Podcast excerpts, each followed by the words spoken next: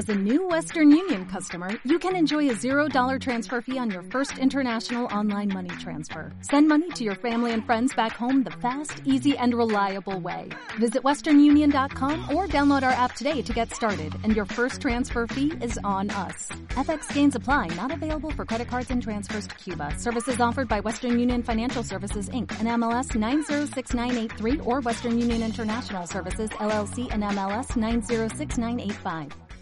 Los conceptos vertidos en este espacio son de exclusiva responsabilidad de la institución que lo presenta. La verdad incomoda, escandaliza, pero es justa. Sin medias tintas. Por una población informada, consciente y activa. Transparencia al aire.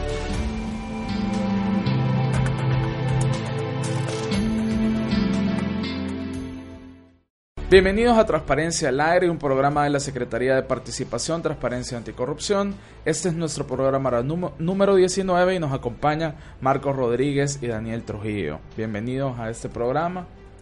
Gracias Fernando, es un gusto estar aquí con ustedes. Gracias por la oportunidad. Muy bien, hoy vamos a conversar sobre un tema de empleo.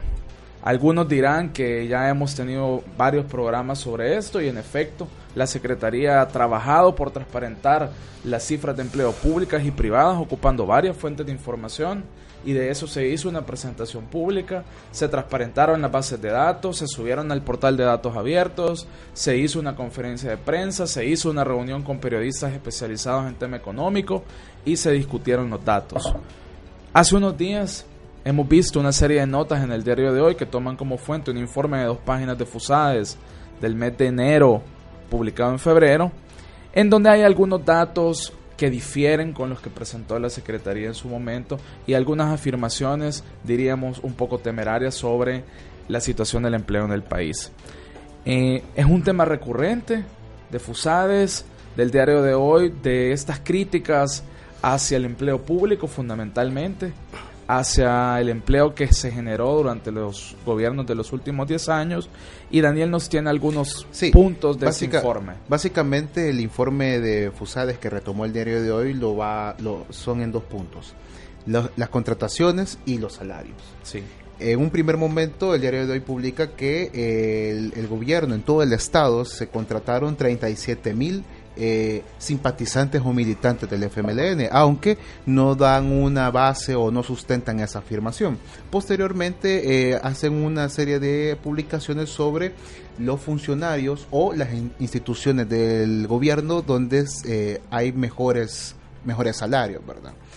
posteriormente hacen después una un análisis, entre comillas podría decirse, de qué se hubiera hecho con el dinero eh, en, pago de salarios durante los últimos cinco, durante las dos administraciones del FMLN.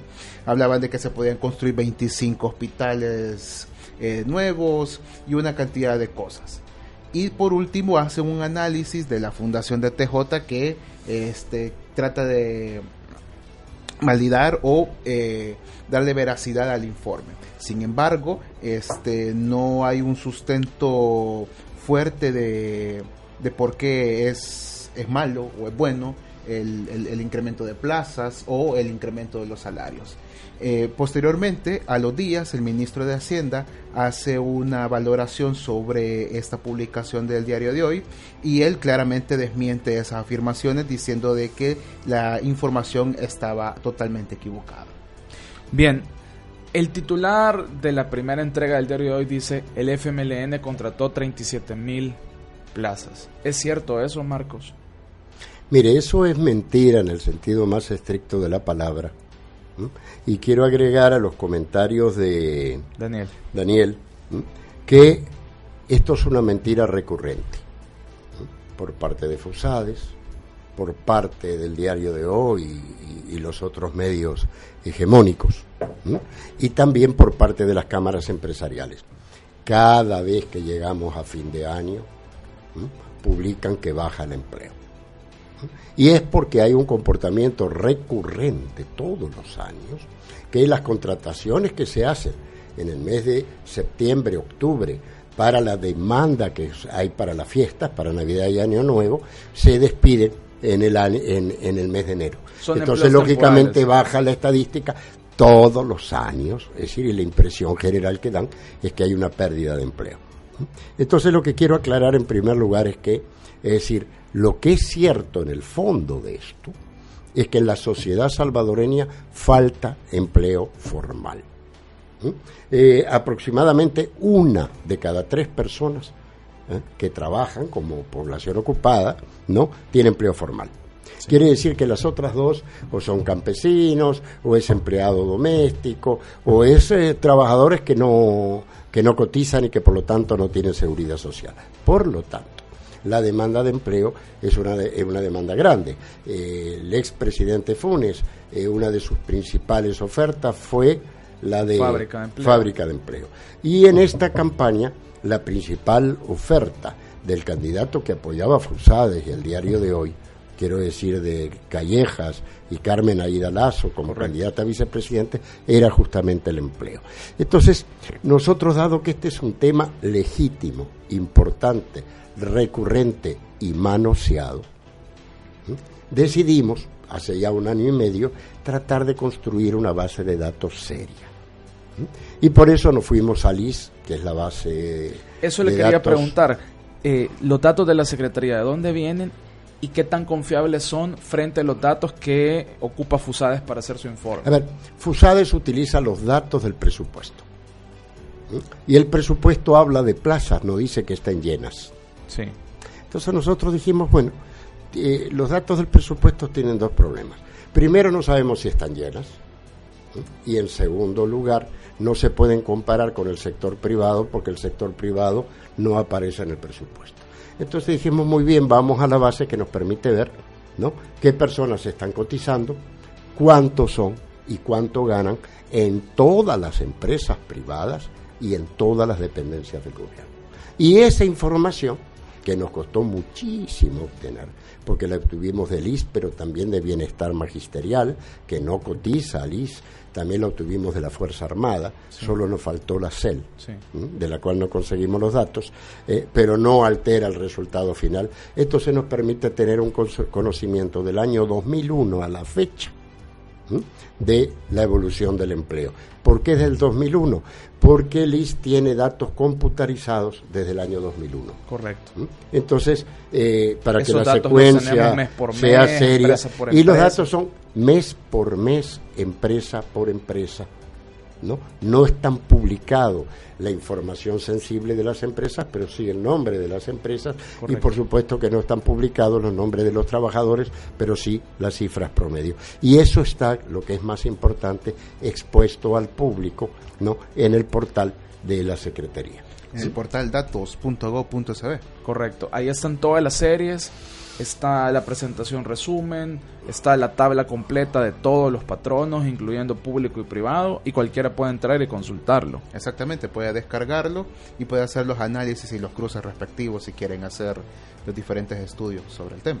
Entonces a mí lo que me llama la atención con respecto a eso es que es una manipulación permanente, recurrente, publicamos los datos, convocamos a los periodistas, los hacemos públicos y dale que te dale siguen con la misma, las mismas afirmaciones.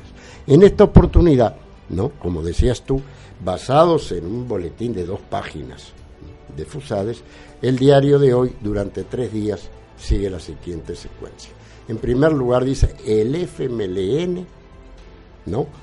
Creó o contrató 37 mil personas que complican al Estado y da a entender que son activistas del FMLN. ¿no? Primera mentira. No son del FMLN, no son 37 mil personas, sino que son eh, 34 mil personas, ¿cierto? Eh, y por supuesto, no se trata solo del gobierno nacional, sino de las municipalidades, la Corte de Justicia, Corte de Cuentas, etcétera, etcétera, etcétera. Pero aún así, aún así, eh, ¿qué, es lo que encontramos en realidad? Porque usted tiene que valorar, ¿verdad? Y dice, bueno, ¿el país produce el empleo formal que necesitamos? No. ¿Mm? Es decir, no se necesita ser Einstein para saber que si una de tres personas que tienen trabajo o que están trabajando tiene empleo formal, usted tiene un déficit de las otras dos restantes, ¿verdad? De las dos terceras partes. Ahora, en realidad, ¿eh? tiene que ver la secuencia de generación de empleo, porque lógicamente dice, bueno, si comparo con el óptimo siempre estamos mal, pero comparemos con respecto a la línea de base. ¿Cuál es la línea de base? 2001. Del 2001 al 2009 hay ocho años, ¿verdad? Y desde el 2009 a 2017 hay ocho años. Quiere decir que usted puede comparar perfectamente bien ocho años de gobierno de, gobierno de arena o conservador o neoliberal, pongan el nombre que quiera, ¿eh? contra ocho años de gobierno de izquierda, gobierno relacionado con el FMLN. ¿no? ¿Y qué es lo que encuentra entonces? ¿Mm? Bueno, ¿Mm? lo que encuentra ¿Mm? es que en estos últimos ocho años, 2009-2017, se crearon 165.221 puestos de trabajo que no existían, públicos y privados. ¿Y en los gobiernos eh, conservadores? 103.457. Quiere decir que usted tiene una diferencia de 62.000 empleos en el mismo lapso de tiempo. Bueno, la gente, eh, también ha crecido la economía, ha crecido la población. Correcto. Entonces, nuestros críticos podrían objetar varias cosas. En primer lugar, ¿no? que en el año 2009 había un bache en la economía. y que por, lo tanto retrocedió el empleo en el sector. Bueno, ¿no? Muy bien, eliminemos el año 2009, tanto para el periodo de arena, como fue el año de transición, como para el del FMLN. Y usted encuentra que la diferencia, ¿no? se reduce a 20.000 empleos a favor del periodo del FMLN. Es decir, aún así se creó más empleo por los gobiernos de izquierda que por los gobiernos de derecha. También puede objetar otra cosa, puede decir, bueno, creció la población, ¿cierto? En realidad, en términos generales, ¿no? Solo creció un 1.52% la población que tiene empleo formal con respecto a la población ocupada.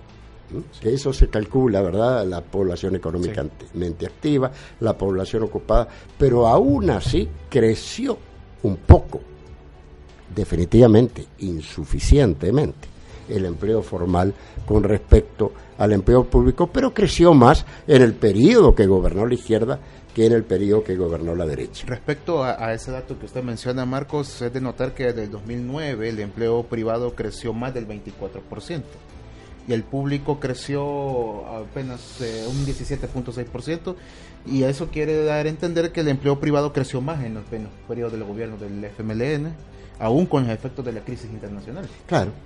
Uno podría objetar, mire, creció el empleo, eliminemos lo del bache del 2009, pero nos pueden decir, no, lo que pasa es que ustedes resolvieron el problema del empleo creando empleo público, pero no es empleo productivo. Correcto. ¿no? Es decir, a ver, en primer lugar hay que discutir qué es empleo productivo. Sí. ¿Cierto? Es decir, eh, para uno puede entender, ¿no? que el empleo del Estado no es empleo productivo, lo cual es una atrocidad. Prueben sacar el Estado y van a ver qué pasa con la economía. Yo lo que leo cada tantos meses es que Casalco, que distintas cámaras empresariales se quejan cuando se reduce la inversión pública. Si la inversión pública no fuera productiva, ¿cuál es el problema de que se reduzca la inversión pública? ¿No? Al contrario, la inversión pública en El Salvador y en cualquier país del mundo es un factor clave para la evolución de la economía. ¿no? Por otro lado, eh, dice, bueno, ¿es cierto o no es cierto que el empleo se generó en el sector público porque ustedes inflaron esta mentira nuevamente? También el empleo privado creció más en el periodo del FMLN que en el periodo de Arena. Es decir, y creció bastante más. ¿eh? No encuentro aquí la cifra exacta, pero voy a publicar un artículo al respecto con todas estas cifras, ¿no? Y si creció más el empleo en el sector privado en el periodo de la izquierda que en el periodo de la derecha. Por lo tanto, no solamente es mentira, sino que es mentira que los gobiernos de izquierda deprimen el empleo en el sector privado. Y en el sector público sí es cierto que se creó también más empleo público. Es decir, en Es decir, los- que en los gobiernos del FMLN subió tanto el empleo público como el, como el empleo privado. como el empleo privado. Más que arena Es más, en ambos. es más, crecieron en una proporción de disminución del empleo público en comparación con el privado. Fíjense qué interesante, ¿m? qué interesante. En el año 2001, Sí. en el año 2001, ¿eh? teníamos eh, 27.3 empleados públicos, 27, ¿verdad? Porque usted no puede tener un punto 3 de una persona. 27 empleos públicos por cada 100 empleados en la economía, Sí, privado y 27. público. En el año 2009 bajó un poquito a 26.6, o sea que bajó menos de un punto. En el año 2017 son 25.5. O sea que el empleo público que el empleo público como parte del empleo total ha bajado y cuanto más ha bajado en este periodo en términos relativos. A ver, el punto es si la economía crece, si la economía crece. Si se genera más empleo privado, ¿cuál es el problema de que crezca el empleo público? Sí. Es decir, la lógica nos debería decir a nosotros que en este periodo, como bien tú decías, Fernando, también crece la población. ¿Y qué es lo que sucede cuando crece la población? Cre- crece la demanda por servicios públicos. En particular en El Salvador, donde hay una deuda social enorme, ¿eh? tenemos efectos políticos, tenemos efectos sociales, como las maras, ¿verdad? Producto justamente de la desigualdad social y del déficit en el papel del Estado en la economía y en el área social. Entonces, me dicen eso, bueno, no, es que hay demasiado empleo público. A ver, señor, no hay demasiado con respecto al total. No hay demasiado, eh, al contrario, decrece en relación al empleo total. ¿eh? Es particularmente la época del FMLN, ¿no? Y viene bajando. Viene bajando, dice 37 mil empleos. A ver, Arena generó ¿no? casi 23 mil empleos en el sector público. Quiere decir que la diferencia es de 10 mil empleos. Claro.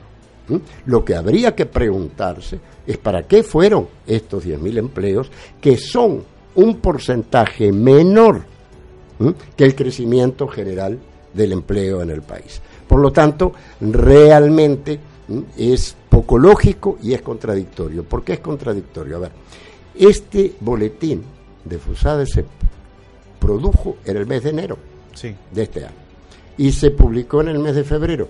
¿Qué es lo que tuvimos en el mes de febrero? Elecciones. Elecciones. ¿Cuál era la principal propuesta de la derecha? 300 mil empleos. 300.000 empleos En cinco años. en cinco años. Le estoy diciendo que en ocho años, en ocho años, la derecha en el periodo anterior produjo ocho- 80.000 empleos. Y hoy dicen que en cinco años iban a producir 300.000 empleos. ¿Cuál es la pregunta? ¿De dónde los van a sacar? Entonces, si no quieren incrementar el empleo público, que estimula el consumo, el movimiento de la economía, bueno, usted tiene una diferencia enorme, ¿verdad? Es decir, Sí. eh, eh, ocho- ochen- 80 mil dividido 8 son 10 mil. Querían pasar de 10 mil empleos públicos al año a 60 mil, multiplicar por 6. ¿De dónde sacaban esa proyección con estas cifras? Sí. todavía. Lo que dan a entender en el artículo ¿no? es que hay demasiados empleos públicos y por lo tanto habría que disminuir la presión que generan sobre las finanzas públicas. Entonces, es decir, esta disparidad ¿m? es un poco, en el- al mismo tiempo, ¿verdad? Es decir, es poco, ¿cómo le puedo decir? Poco, poco seria, ¿no? Es decir, es poco seria y al mismo tiempo eh, obliga a, a objetivizar el discurso, que Fusade nos diga, ¿no? En primer lugar, de dónde iban a sacar. Porque, eh, a ver, Fusade está muy asociado a los planteamientos de Callejas, Arena, Carmen Aida Lazo, incluso Carmen Aida Lazo trabajaba en Lecén, Sí. ¿verdad? Es decir, este, eh, en una entrevista que hace el diario de hoy a propósito de esto, este, aparece una persona hablando por TDJ. ¿eh? DTJ. Sí. ¿Cómo se llama? DTJ. DTJ, que también está vinculada a eh, Frusades y, y ESEN. Entonces, bueno, es decir, seamos honestos, ¿verdad? Es decir, ¿de dónde van a sacar 300 mil empleos si en ocho años solo produjeron 80 mil? ¿Mm? Y aplicaron las mismas recetas Claro, esa es liberales o neoliberales, exacto, ¿qué van a hacer dentro de las cuales consiste en bajar el, el empleo público, como que esto automáticamente incrementara el empleo privado. Correcto. Entonces, es decir, eh, lo que tendrían que decirle a la población es, bueno, realmente, ¿le van a apostar o no le van a apostar a la generación de empleo? ¿Y cómo piensan generar empleo en el sector privado sin que se genere el empleo público? Sobre el empleo público, eh, yo sé que usted lo va a abordar en próximos artículos, pero sí me gustaría, eh, digamos, abordar esa crítica que se hace, que son 34 mil o 37 mil eh, militantes. Estas plazas que se crearon eh, tienen relación con proyectos que también nacieron en las administraciones a partir de 2009. Hay más de 400 nuevos ecos que se crearon, hospitales que se crearon, Los ECOs son de la centros policía, de salud en cantones y municipios pobres. Hay unos 400. hospitales, El Hospital de la Unión es nuevo, el Hospital de la Mujer también es nuevo. claro. Y para todo esto, el día, te, te lo digo porque Sí. el diario de hoy decía al final, en la última publicación, de que con este dinero se pudieron haber hecho X cosas. Sí, Pero esas cosas necesitan personal. Para que funcione. para que aparato. funcione. Las unidades comunitarias de salud familiar necesitan médicos, necesitan enfermeras, necesitan doctores, los nuevos proyectos de, de infantes necesitan maestros. ¿En qué se fueron esas plazas? A ver, esto lo vamos a analizar más despacio en próximas entrevistas y en mis próximos artículos. Pero lo cierto, lo cierto, y les voy a dar solo un- unas pequeñas comparaciones. En el periodo. 2002, 2009, 2001, 2009, ¿m? se generaron noci- 949 plazas de personal técnico de salud, médicos, enfermeras, ¿no? Registremos 950 casi nuevos médicos y, y En- en época de. Arena. En la época de arena. Sí. ¿no? En este periodo se crearon 2.613 plazas. ¿eh? 9 por 3, 27. Prácticamente se contrató un 12% médico, una enfermera, eh, sí, dos por cada uno que se contrató en el periodo anterior. Vámonos a la educación. ¿m? En el periodo de Arena se contrataron 2.695 plazas. Ahora se contrataron 9.716 plazas. 34% más. O sea que estamos hablando, ¿no? De, lo pueden multiplicar casi por tres sí. también, ¿verdad? Es decir, eh, por cada docente ¿eh? que se contrató en el periodo de Arena se contrataron dos más ¿eh? en este periodo. Y en seguridad, Entonces, en seguridad, ¿no? Hay ya un dato extremo. En el periodo de Arena se contrataron 96 personal de seguridad pública. Me Y llama ya- la atención ese dato porque, bueno, yo recuerdo el plan mano dura, el plan super mano dura, y me llama la atención que solamente 96 plazas que durante nuevas de seguridad. de Antonio Saca y Francisco Flores le había apostado bastante a la seguridad. Y en los ocho años de gobierno de la izquierda se contrataron 9.168 plazas.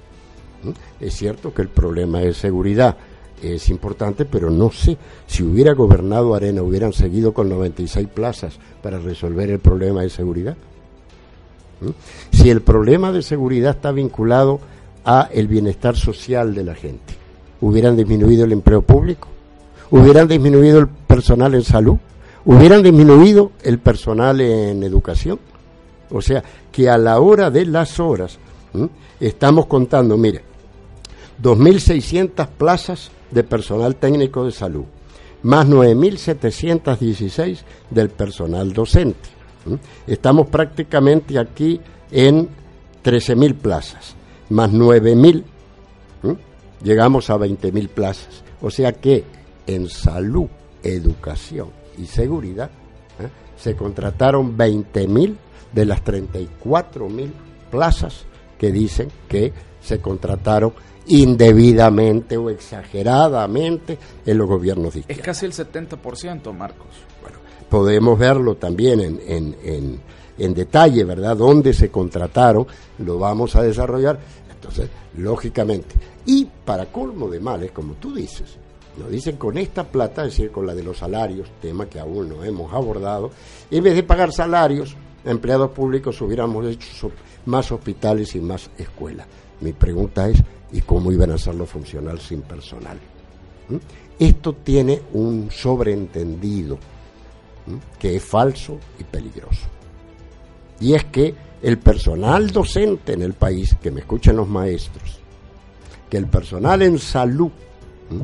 en nuestro país, que me escuchen las enfermeras y los médicos, ¿no? No produce lo suficiente. Y como no produce, como están peinando el sapo, yo puedo abrir nuevos hospitales con el mismo personal que tengo, puedo abrir nuevas escuelas con el, con el personal que tengo. Es decir, eso me gustaría que los sindicatos de trabajadores de la salud y de la educación respondieran esto y no se me ocurre realmente cómo puedo tener nuevos hospitales, nuevas clínicas, más escuelas y no contratar más personal. Yo sí tengo una idea, Marcos. Y es una idea que ya aplicaron. Privatizándolo. Privatizándolo. Esa es la solución.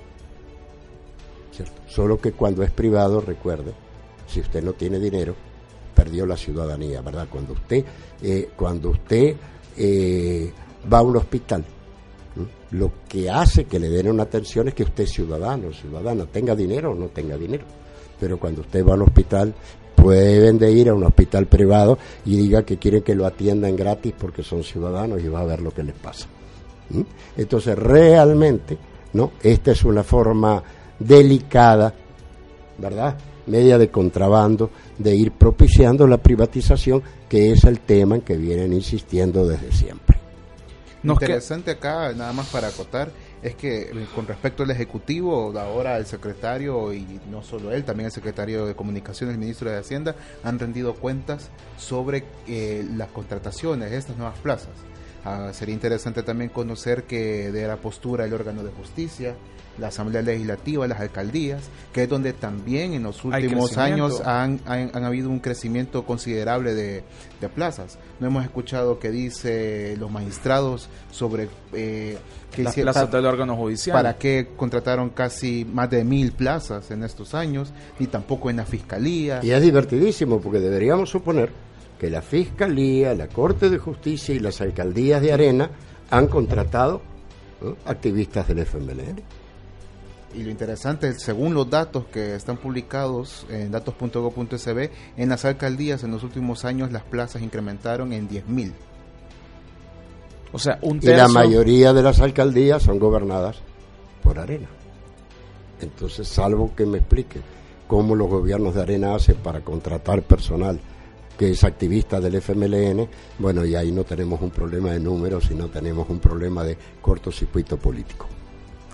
Bueno, nos quedan varios temas. Eh, hay un tema que hay que desarrollar en un próximo programa, es el tema de los salarios. Ellos hablan sobre eh, los altos salarios en el gobierno y es un tema en el que tenemos suficientes datos, Marcos, para poder profundizar en esa discusión en una próxima entrevista. Excelente, vamos a abordar porque el tema central de ellos es son demasiado de acuerdo a las finanzas. Eh, del Presionan Estado, Están presionando la finanza pública. Vamos a ver esas dos cosas, qué tanto las presionan, quién ha presionado más las finanzas públicas, de dónde viene el déficit del sector público y también vamos a ver lo de los altos salarios, a ver qué tan altos son y vamos a comparar sector público y sector privado. Muy bien, esperamos también eh, leer los artículos pendientes donde abordamos estos temas y también las cápsulas especiales de transparencia al aire sobre esta coyuntura del empleo público y del empleo privado. Vamos a finalizar hasta acá este programa número 19 de Transparencia al Aire y no queremos despedirnos sin antes agradecer a todas las radios que están apoyando la transmisión de este programa semana a semana. Recuerden que tenemos un número de WhatsApp al que nos pueden enviar sus comentarios, sus reacciones y sus preguntas. Aquí lo tiene Marcos al, al lado, es el 7878-7814. Es un número fácil para que nos puedan escribir. Este programa también se transmite a través de Facebook Live en la página de la Secretaría en Facebook y también se eh, encuentra en, en- en podcast. Tenemos tres plataformas de podcast donde ustedes lo pueden escuchar. Una es Evox, Spotify y SoundCloud. Y también se transmite a través de Radio La Clave, Radio La Voz de Mi Gente, Radio Iscanal, Radio Cuscatlán, Radio Fonseca, Radio Tehuacán y Radio Mangle, a quienes les agradecemos porque semana tras semana, ya llevamos 19 semanas transmitiendo este programa en diferentes partes del país. Sin olvidar la nota resumen publicada en Transparencia Activa. la nota resumen también en Transparencia Activa y los artículos de Marcos que van a salir Exacto. también en Transparencia Activa. Muchísimas gracias Daniel y Marcos por acompañarnos en este programa y también nos despedimos de nuestro público a quien le agradecemos todos sus comentarios. Nos sintonizamos la próxima semana en el programa número 20 de Transparencia al Aire. Muchísimas gracias. Nos vemos la otra semana. Los conceptos vertidos en este espacio son de exclusiva responsabilidad de la institución que lo presenta. La verdad incomoda, escandaliza, pero es justa. Sin medias tintas. Por una población informada, consciente y activa. Transparencia al aire.